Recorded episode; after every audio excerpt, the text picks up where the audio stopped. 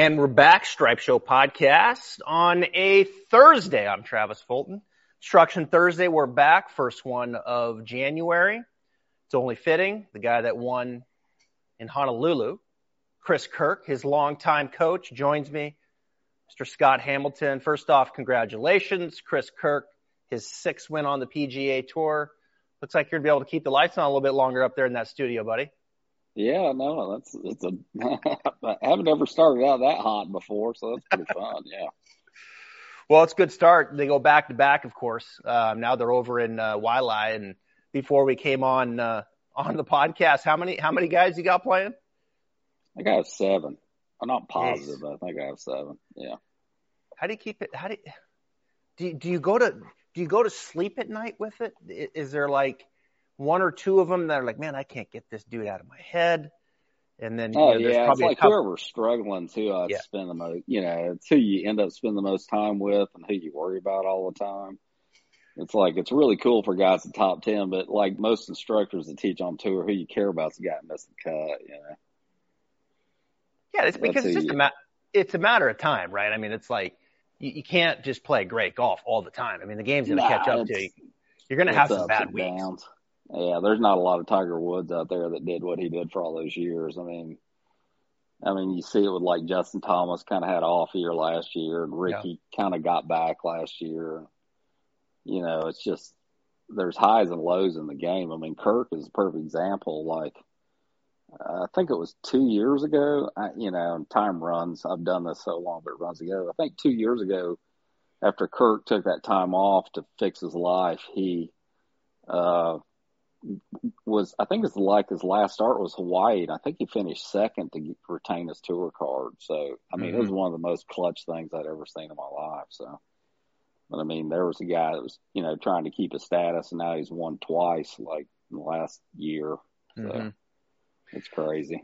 I, I, the first time I met Chris was I think it was 2000 or uh, 20, 2020, and you know he took some time away. He was he was coming back, putting his his life together. He got sober and the whole bit. And he didn't get into the PGA Tour event. So he drove down to my neck of the woods. I'm in Ponte Vedra. And he played in the Korn Ferry Tour event down in uh, King and Bear, just south of here in St. Augustine. And so he's like, yeah, I'm, I'm, a, I'm, I'm driving down there. And you know, I, I, I called him. I was like, hey, I'd love to have you on the podcast, share your story. We were one of the first ones to, to do that. It was one of our most well received podcasts we've ever done. And and so I, I follow Chris and I watch him and he shoots like 27 under, okay, for four rounds at the King and Bear. And I'm just thinking to myself, okay, I've played the King and Bear 150 times. And that guy just went around four times and shot like 27 under par on this golf course. Absurd. And, and as I was driving back and I'm thinking to myself, as Chris Kirk is coming back, I'm thinking, you know, I don't think people realize how great of a player Chris Kirk was you know, before he took some time away. I mean, this guy that won four times on the PGA Tour, and he takes some time away, comes back, he's got to get his feet underneath him, and uh, he wins last year. Not a bit surprised. He starts the season this year, goes over and gets six wins. Uh, on the show on Tuesday, I talked about Xander Schauffele has seven wins, and we hold Schauffele up here like he's this great player in the PGA Tour, and he's a wonderful player. But Chris Kirk has six. I mean, Chris Kirk is right there with a guy yeah. like Xander Schauffele so no one should be surprised to see Chris Kirk coming back out and winning. And I have a feeling uh, it's not over. I mean, this guy's going to keep going. Nah, he, I mean, he's, I think he's in the best. I mean, I've taught him since like 2014 or something like that. I think he's definitely in the best physical shape he's ever been. He hit bigger. the gym really hard. He, has got a bigger. guy that helps him train. Yeah.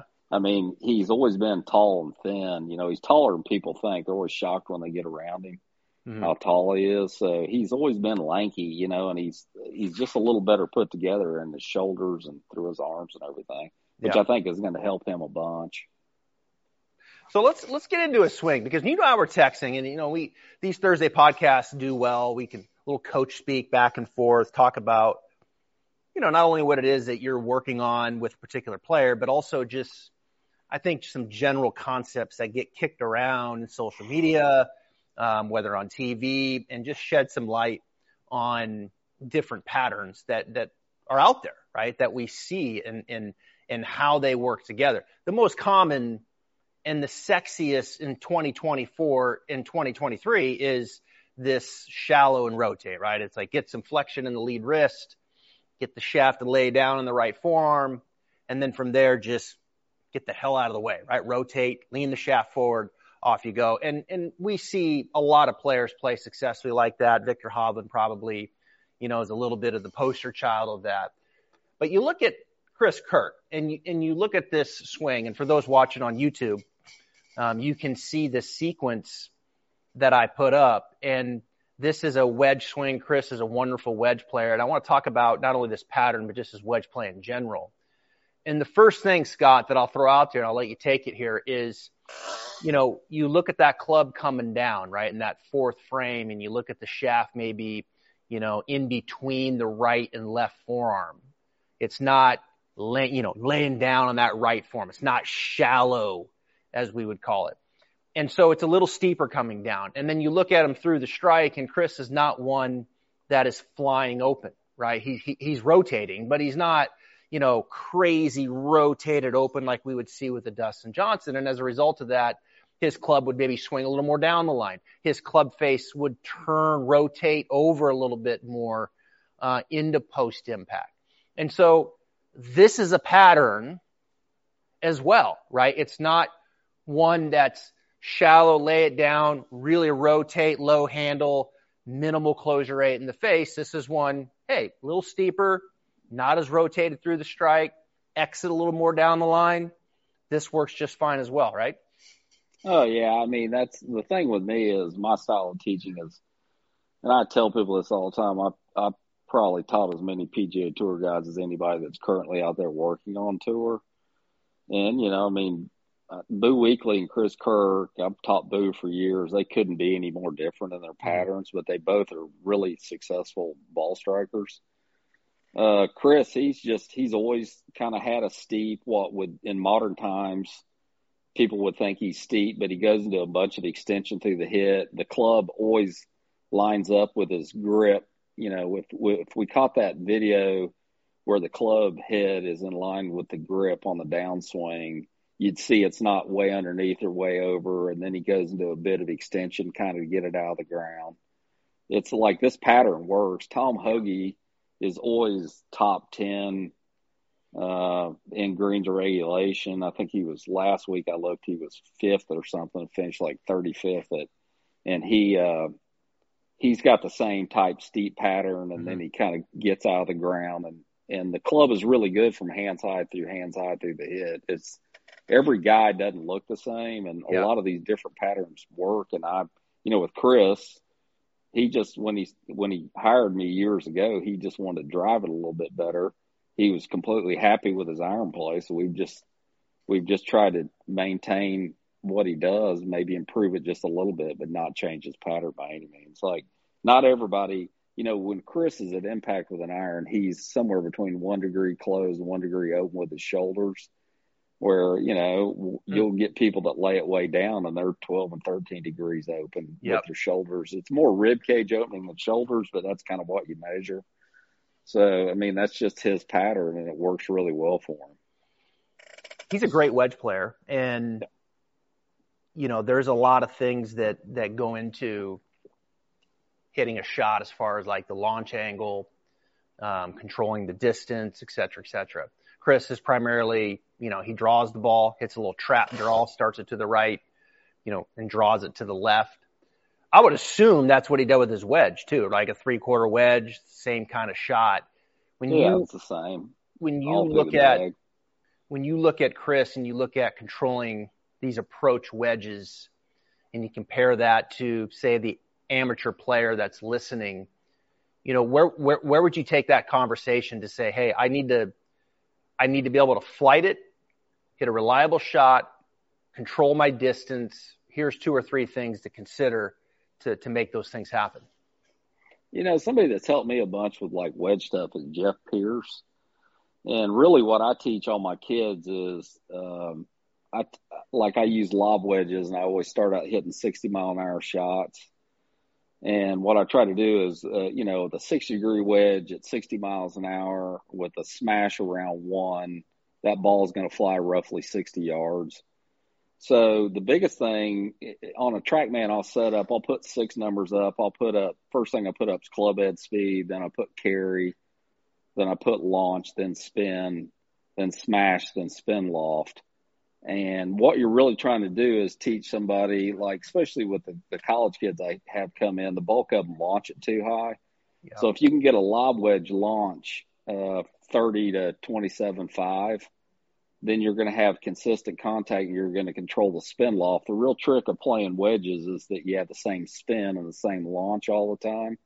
Well, even with Chris, it was last year at Palm Springs, we got on the back of the range and really worked on dialing his launches in because I'd really started working on that after hanging out with Pierce a little bit with Doc Redman.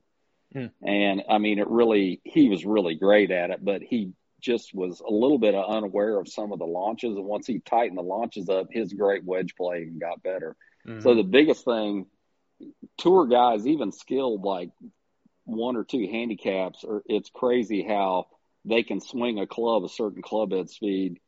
I kind of think about wedge play different than most people. Like how far the ball goes is a byproduct of the club head speed. So like a lot of times people just set cones and markers out there and hit it and some days you're good at it, some days you're bad, but everybody's really good at swinging a, a club a certain club head speed. And if you'll match that up with the launch, unless your club path way off, you're going to hit pretty much the exact shot every time with the same spin.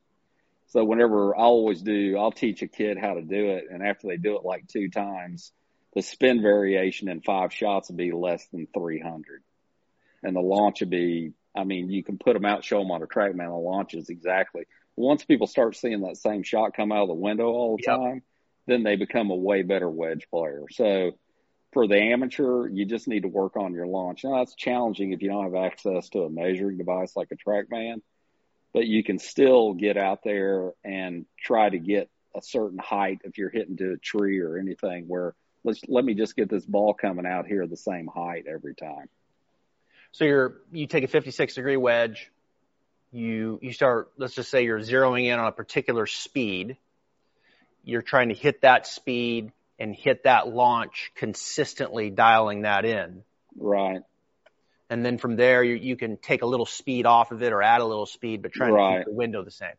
Yeah, I mean, the routine yeah. I do with my college kids is I teach them the 60 degree, 60 mile an hour first. Okay. There can be variations. Some people are great at 62. Some people are great at 61. But I'll give them one, I'll give them a stock baseline shot and then I'll teach them how to do that. Then we'll do it with all three of their wedges. They're 54 and they're 50. And each time the gap is about 10 to 12 yards. So you have three shots that have about 8,500 spin on them. And then I tell them when they go home, practice this at this speed and then practice two or three miles an hour slower or two or three miles an hour faster. And then all of a sudden you got a big bucket of a lot of shots that have the same spin, same launch, and it'll make you a way better wedge player. That's what I always tell people. Like I, I say you don't realize how low these best players launch their wedges until you get out there. You know, yeah. and I said they're not hitting it way up in the air. Can they hit it way up in the air? Yeah, they can.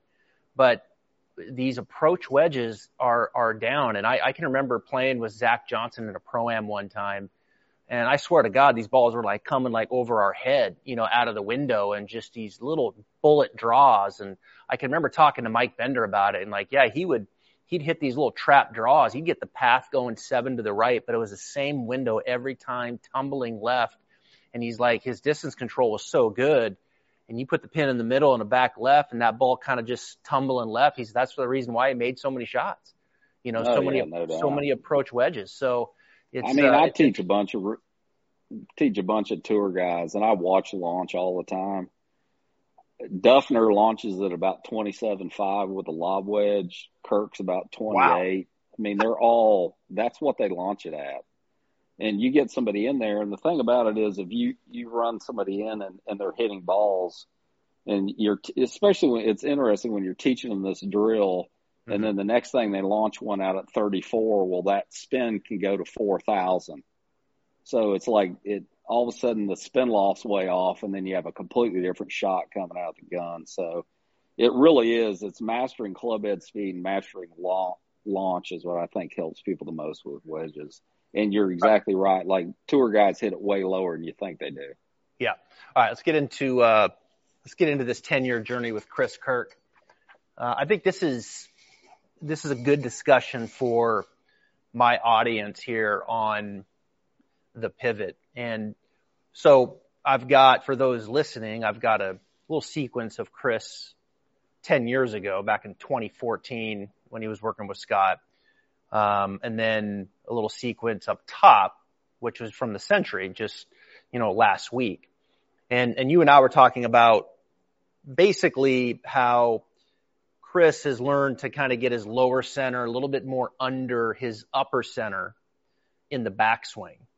And yeah. then that dynamic of, let's say, being a little more stacked and that value that has in transition as he moves left. And then from there, he can, he can rotate and hit it. So just kind of setting the stage real quick. I'm going to demonstrate this for, for the audience is because I think this is such an important piece of the puzzle where this right hip, Scott, where for Chris, when he would turn and, and let's say I'm just going to exaggerate where that right hip maybe spins a little bit. It feels like, you know, I, I know this move very well, Scott. This is my golf swing. My right hip would kind of spin around a little towards my left heel. And I, and then my upper center, my top, you know, my, my uh, top button would kind of move a little to the right. And so the opposite of that is feeling that lower center, that belt buckle moving a little, you know, maybe diagonally towards my right heel and the right side of my pelvis kind of climbing and what feels like moving out a little bit, which then gets my upper center a little bit more on top of it, assuming I keep my head more centered. But the, the short story of this is that, that there's a little move you see with Chris now where this kind of like this little move laterally and then he turns and stays right there. And it's not a sway it's just more of a kind of this loading sensation into the right and then that belt buckle getting more up underneath the uh, upper center. Is that, is that accurate? Yeah, that's a hundred percent. Like when he started, he did what I called counterbalancing. He just what you described right there. He'd kind of send his center of his pelvis towards the target, and he yeah. would move his upper body behind it. You know, and yeah. and it's probably all those years, like in college when you hit great big high real high hooks, you know, kind of that it probably feels easy to do like that. The the thing is I probably I've got a gear system, I've 3D numerous tour players. One of the big keys in in being a great ball striker is keeping the sternum on top of the pelvis. So if the center of the sternum, the center of the pelvis, left arm parallel in the downswing, those two need to be about on top of each other if you get the pelvis out in front and the sternum, the center of the sternum behind, and the the sternum is trying to catch the pelvis, you just never have great compression and face control.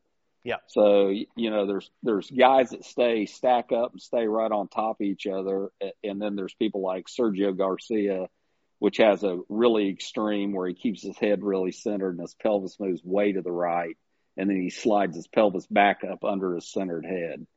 So with Chris, uh, you can see as we've, you know, if you look at the third picture on the top, he's way more, his spine's way more at 90 degrees right there in that frame or closer to 90 degrees.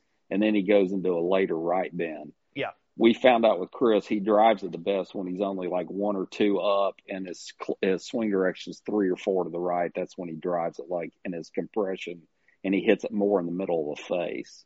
Yeah. Like the the very first lesson I ever gave Chris, he came up to me on the range 10 years ago at a FedEx event and he's like, I'm a pretty good iron player, but I just don't drive it accurately enough. I need some help with my driver. And his first swing on a TrackMan, he was one down and like 13 to the right with his swing direction. Well, you know, the face just isn't really attacking the ball when you do that. So we worked really hard to kind of neutralize. The most irritated Chris would get with me though is when I zero him out too much and he can't mm-hmm. hit it out to the right. Mm-hmm. And obviously he had it going on really well there at, at the Sentry. If anybody watched it, he's curving every shot right to left.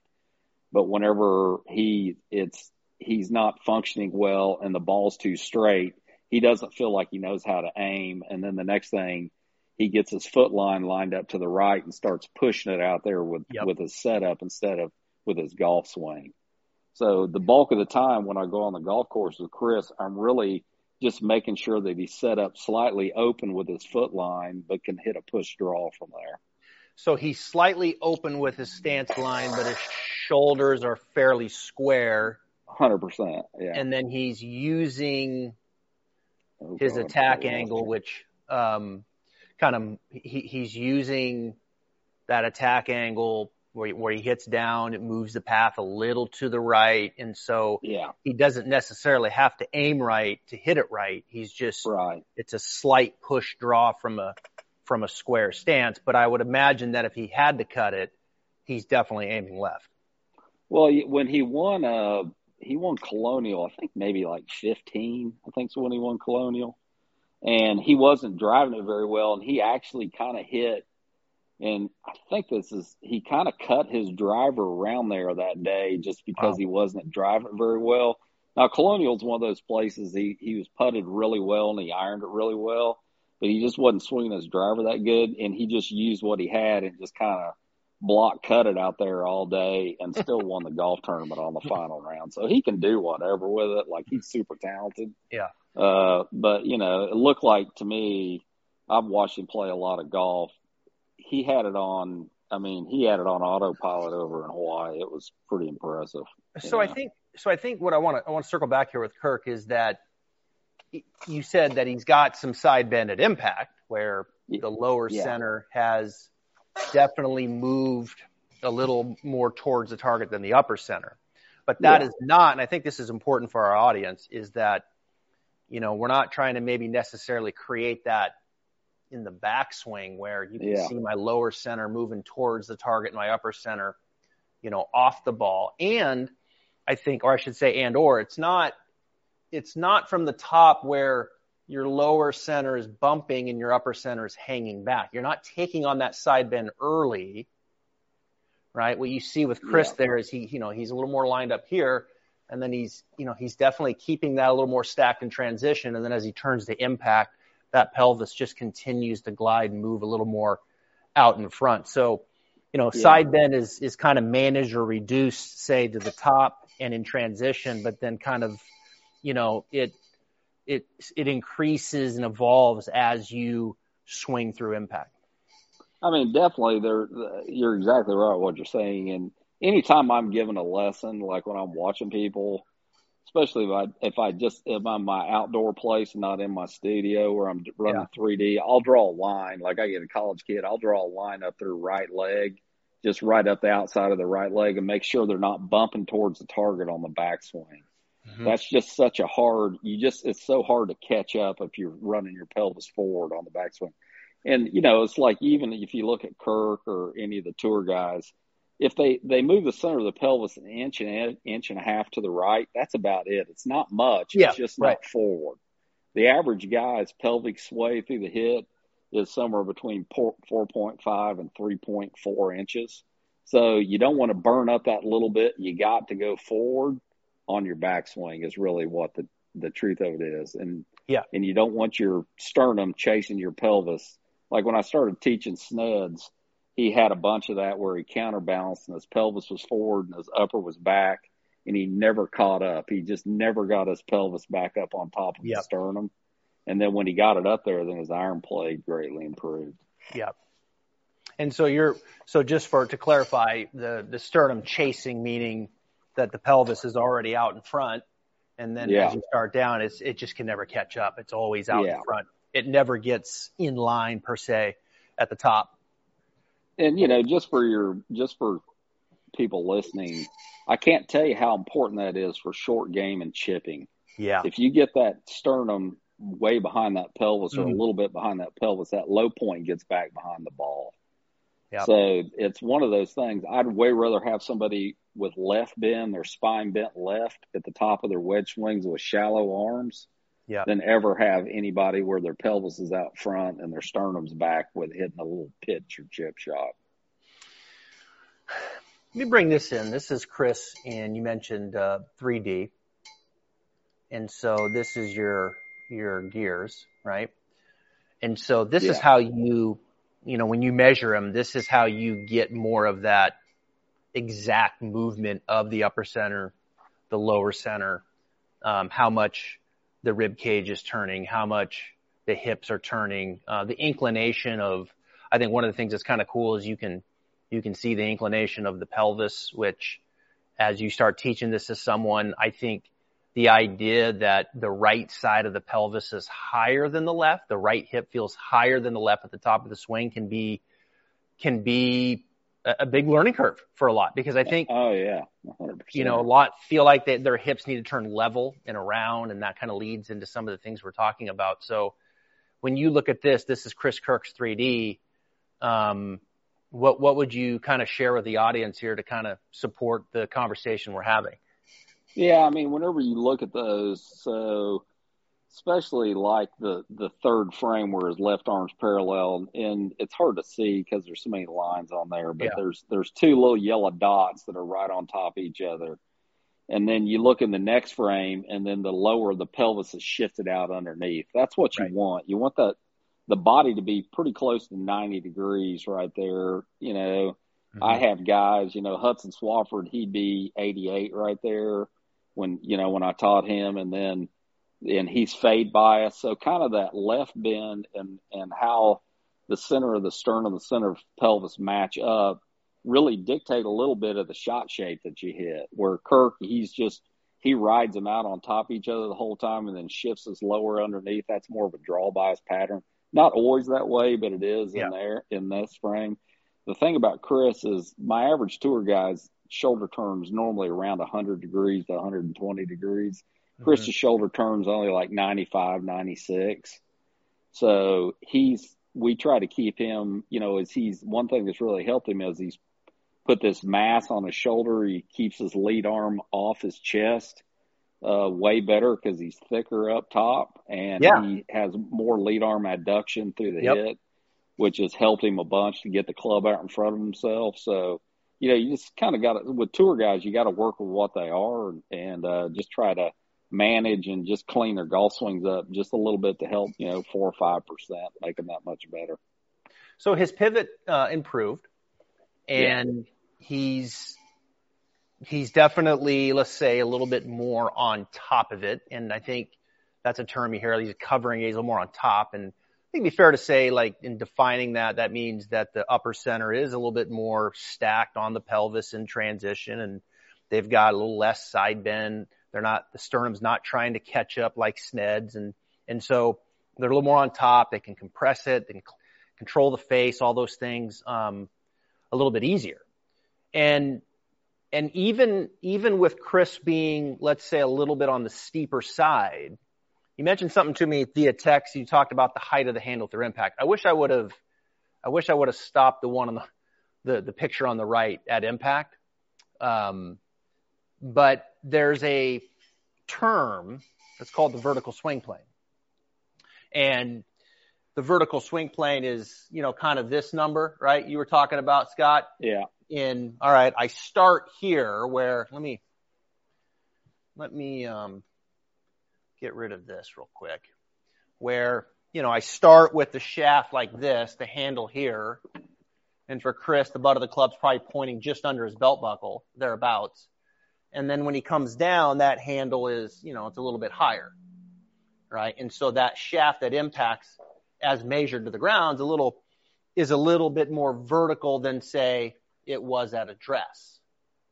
And so you were talking that maybe getting that handle to not be as much here with Chris has kind of cleaned up some things as well. Is that something that you would find yourself working on with some players? Yeah, I mean, a hundred percent. He, you know, it's like a tell-all when you get you get somebody in, they don't drive it very well. Like I'll just kind of run the TrackMan and see what the vertical swing plane is. You know, the, Mhm. the tour average vertical swing plane is about forty-eight degrees. With a You know, taller guys can be a little higher. Kirk used to be like 53, 54 Wow. in that range, and now he's down. He's in the 49, 50s in that Wow. range all the time. So even though it looks steeper coming down, I mean, and the average guy that you see on the internet, he's Mhm. way the handle's way lower than it was. I even think maybe he adjusted his lie angles last year a little bit, not so they weren't so upright. Uh, you know, the the biggest case I think about. Well, I taught Aaron Baddeley. I don't know the last year that he won an event, and I'd only taught him that one year, or maybe half the previous year and that year, and we got over to where he won, and I think it was in Mississippi or somewhere. And it was the first time Bad's vertical swing planes were like 56, 57. Wow. And he just kept working on it. And I got over there and he was like 49, 48, 50. I'm like, all right, we're rolling now. And he won that week. Wow. So it was, you know, super interesting. It is, it's not an exact, but it is kind of a tell all. Yeah. You get some textbook Adam Scott looking guy or Justin Rose, their vertical swing planes are going to be in that 49, 50, 48 range almost every Yep. time. So let me ask you this: Do you is there um, and there's there's some different techniques that you can do to start to lower that, right? I mean, most most common is if you got a caddy, just have them stand out in front of you and they just kind of hover that, they just hover that Yeah. that grip, you know, just above the hands on the target side, and they're trying to get their hands kind of down underneath it, and you know, getting the lo- lower handle and the club kind of turning the corner versus that handle kind of ri- you know riding up and down the line. Is there is there a time where you would, even though it's there, would you table it? Like, is there? It's possible. Like, okay, he's got he's too steep, right? And then he's he's too steep and then he raises the handle to still try to hit his draw and he's backing up and now he's doing a number of things based off of what the backswing downswing maybe shape is telling him to that he has to do. So is it do you feel like anybody you can just get in there and hey, just sit right there, let's just get that thing lower regardless of the shape and the ball still kind of stays around on the club face. I mean, the bulk of the time when people are, are have a high vertical swing plane, they're thrusting a lot or their their butts coming into the ball and they're raising mm-hmm. the handle. With Bads, that's what it was. You know, he was thrusting a ton, like he's he had a radius change. So most of the time, I'm not exactly working on vertical swing plane. It's a byproduct of Yeah. like cleaning guys' golf swings up and getting their posture and getting their impact posture greatly improved. Mm-hmm. So that's kind of the way I always go. And then it's just like, then you'll look up and you're like, oh, okay, we're getting somewhere because this is decreasing. Yeah. That's the Yep. way I go about it. I don't ever, I'm never a guy that really sticks something out there and tells Okay. somebody to swing underneath it. I've just never had a lot of luck with that, you know? I see the I see the guy oftentimes steeping from the inside, you know, like they're like, man, I'm steeping over the top. And then you show them on the numbers and it's like, well, no, your path is five to the right. right. Yeah. And what they see is, you know, they're like, you know, they're, they get it going this way and then the club comes down and then they kind of, you know, they really thrust and stand the handle Yeah. way up. And when you get that higher handle, what happens, folks, is that, that, that, that's a way to kind of move the path out to the right, get the face looking out to the right. So you can hit these, you can hit these push hooks, you know, and doing that, but you can also get it, get it going hard to the left. And so even though a player may feel steep, the path is still out to the right because of what they do at impact. So, you know, sometimes that thrust can come from some other things. But it, would you would you agree that like if you go back to Chris, and this is kind of where I wanted to go with this, is that like you look at that club face going back, check. You look at the turn going back as we saw, a nice turn stack, not a crazy turn. You just said 90 degrees. This isn't this isn't like um you know an absolute re- super athletic crazy turn that we can't relate to. I mean, this is like everybody can do what you're looking at right there. Club face square, adequate turn to the top, upper center, lower center relatively stacked. Okay. Let's start it down, maintain some of that relationship. Shaft just has to have some, you know, some pitch back. Let's not, you know, throw it way out in front of us. It's, it's okay to be a little bit on the steeper side. And then from there, it's like, all right, now I can rotate and manage that vertical swing plane a little bit and how the club turns the corner. And you've got yourself a, a pretty reliable golf swing. Yeah. That easy, Great. folks. True statement. Not everybody has to swing it up there and add tons of lead wrist flexion spin open like crazy because, I mean, a lot of people just can't do it, you know? Right. You know, I did a, I, um, I I do some stuff, have a HackMotion and I was measuring my wrists. And so I was trying to get into the amount of the same wrist angle Viktor Hovland is in at the top. And let me tell you something. I can do it without a club, but when I put a club in my hand, I can't do it. Yeah.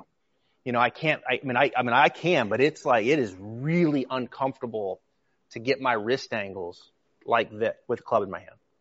Yeah. Uh, and boy, I mean, it's like, it, it's like, I want to get like that. And it's, all right. I mean, you can, I don't know if you're going to get like that, but you, you maybe can get a little bit of that. I mean, if you got crazy extension, I mean, okay, I mean, you can give me, you know, you can give me a little more flexion, but man, getting it into what Vic and Rahm are actually at in measurement is, uh, I'm not sure most can do it. Would you agree?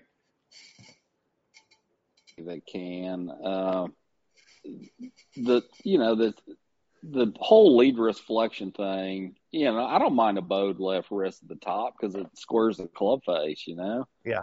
But there's a lot of people, you know, it's ruined a lot of short games where the face got Mm. everybody was going into flexion really early. Well, you need loft on the face for abbreviated shots, you know. So you take somebody like I one time I had I taught I teach uh, Boo Weekley and I taught Joe Durant too, Mm. and I had him. Joe has a super weak left hand. Uh, Boo has a super strong left hand, just the opposite as you could get. Right. But I measured their face angle halfway back, and they had identical face angles halfway back. Just curious, you know. Yeah. So, so Joe has kind of that weird where they they have that super hard lead wrist flexion right through the hit, where they bow their left wrist way out right through the hit, and then Boo goes into flexion out of the top, so he has a real open club face, and then adds a bunch of lead wrist flexion on the down. They both work. Like my preferred golf swing really is a more neutral club face going back because it makes the short game easier Yep. and then put some flexion in out of the top on the down to square of the face, you know. So, Mm. but you know, it's it's whatever people do. You know, Kirk gets the face pretty shut going back, then kind of flips it open the second half of the backswing. He's always done that. hmm You know, the face is looking at the ball pretty hard. You know, a third of the way back, and he then he opens it up in the second half of his backswing. So. There's just a lot of ways to skin the cat, is, and that's what Well, I then would you got- tell people more than you got- anything is just then you got- don't get stuck on one pattern, man. Then you got Justin Thomas posting his swing like every other day. He's got his hands out there and the toe pointing straight up in the sky like that. Yeah, You know, and the and and the average player looking at that, you're like, oh my god, you know, like this is. Yeah, I'm not sure if they need they need to be looking at that, but you know, JT's guy, he's out here wide, face, toe up, rotating it, you know, very high left arm, and you know, it's kind of been JT's swing since he turned pro. Although I, I did some uh, some research on JT, and I actually found a swing, Scott. I don't know if you saw this. I'll send it to you. When he was in college at Alabama, his left arm in college, he played. It was right there. Oh wow, It was right yeah, there. I've never seen one of those. I've only I'll, I'll send it to you. I'll send it to you. arm stuff. I mean, every everything pro is up here. Everything, Yeah, you know. So it's it's it's really fascinating. I'd love to ask them the question on on when did that change? Because when you see the difference in these two, you'll be like, oh wow, that's a big difference.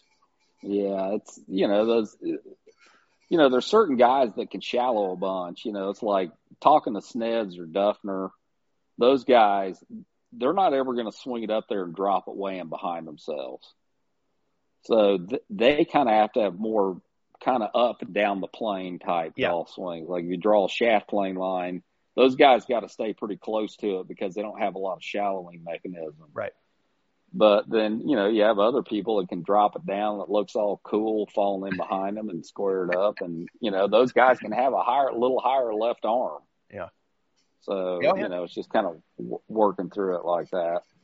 All right, let's finish with this. Here's your, another guy. You have seven in the um, in the field this week at the at Sony. Um, here's a guy, Mav McNealy. Yeah. that uh, is coming back from a medical, right? He um, had Mhm. a injury. You were telling that. Tell the story. You, he he had an injury kind of up in his left. Yeah, it's, Shoulder, it's where his collarbone kind of Yeah. where your collarbone, and I don't know the anatomical word for it, but where the collarbone goes up under your neck, right there, it's a pretty weak joint in your body. Hmm. So Mav's golf swing, he'd swing it up there, and he kind of unloaded it quite a bit out of the top, and then his left shoulder got way high through impact, and he put tons of pressure when he was using his right hand to square the face and it put tons of pressure on that collarbone right there. So what we've done with Maverick is we've tried to get him where he, he didn't unload it and he was he'd run out in front of it and then then try to line the club up with his left arm with his right hand, and then push his left shoulder way up in the air. So our goal with him is to get it up there up top and not have him dump dump it out so fast and kind of hold a little bit of angle where he can stay more down on it and have his shoulders way more level to the ground. So his left shoulder's not nearly as high. So he's going to lean it more and take more of a divot, you know, more of a Boo Weekley than than like what he was doing before to get the pressure off that shoulder joint or yeah. whatever that joint's called. So, so he he's unload. done a great job. It's not exactly where I want it, but I was with him in Vegas, I don't know, a month or so ago. And we're getting pretty close. Like he's, you know, he, when I first started helping him, he couldn't even hardly take a divot. Now he, now he can hit the back of the ball and take some turf out in front of it, get the low point out in front of the ball, stabilize the face a little bit.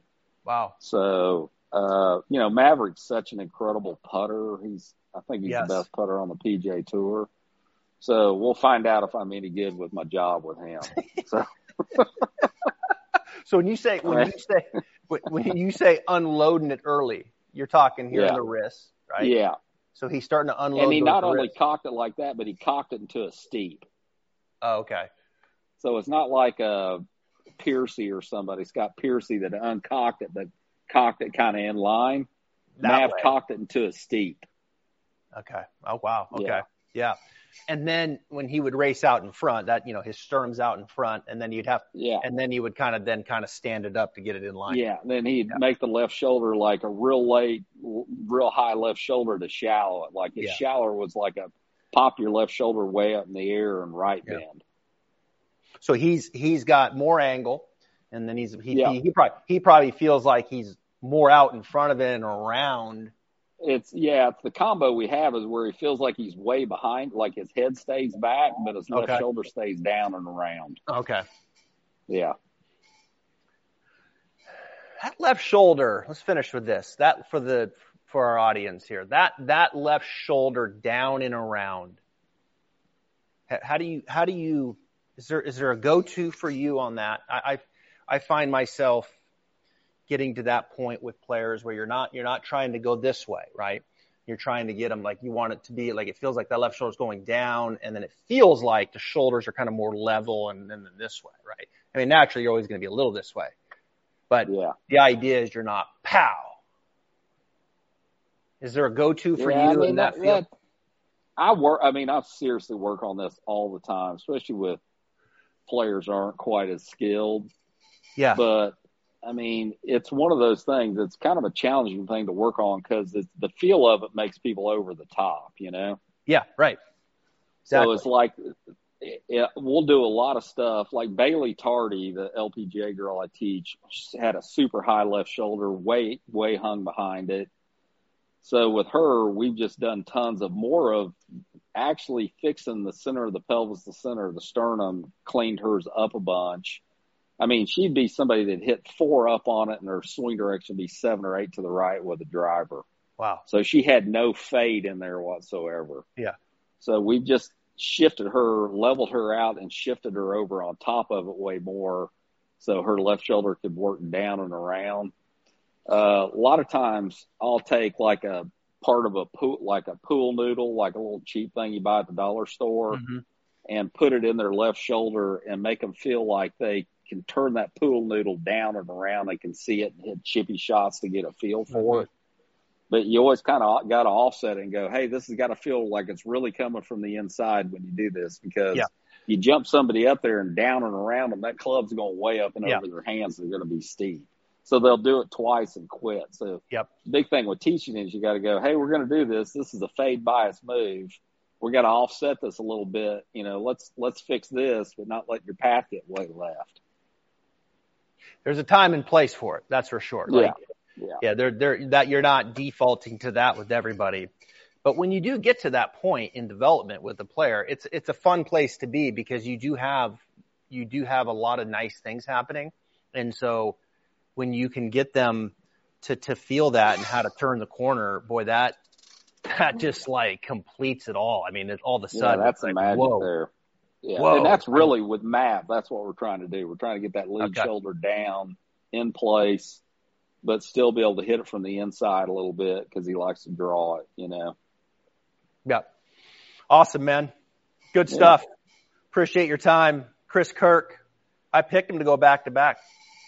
Golly, I like the Yeah. way you're thinking, Buck. I'm just I'm trying to keep I'm trying to get you that second bonus here coming back from uh from uh, Hawaii. You're Yeah, the man, Scotty. Thanks so much for your time. I appreciate it. All right, see you, buddy. Bye. All right.